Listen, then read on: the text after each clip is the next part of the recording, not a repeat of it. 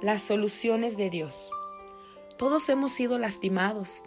Es la parte dolorosa de la vida. Un padre te descuida o incluso te abusa.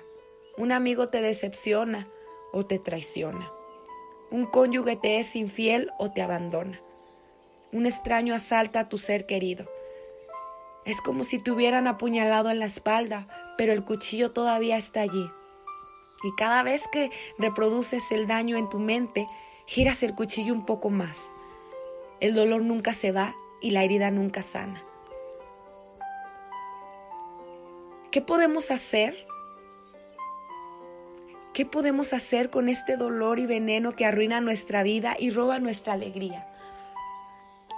Dios tiene una solución. La solución de Dios es simple, pero no es fácil. La solución de Dios es la gracia. Extiende la gracia a la persona que te lastimó. Perdona.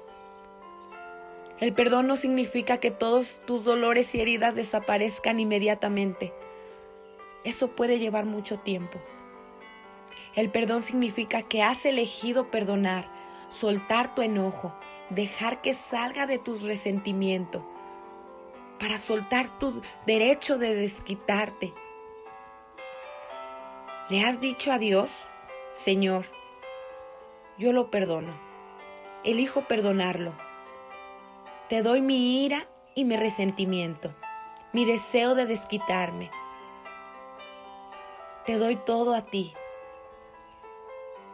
Saca el cuchillo, deja ir el dolor, deja que la herida sane. Libera al prisionero, libérate de la prisión del dolor y del veneno. El perdón es una opción sanadora, una elección hecha por el poder de Cristo en nosotros, una elección hecha por la gracia de Cristo en nosotros.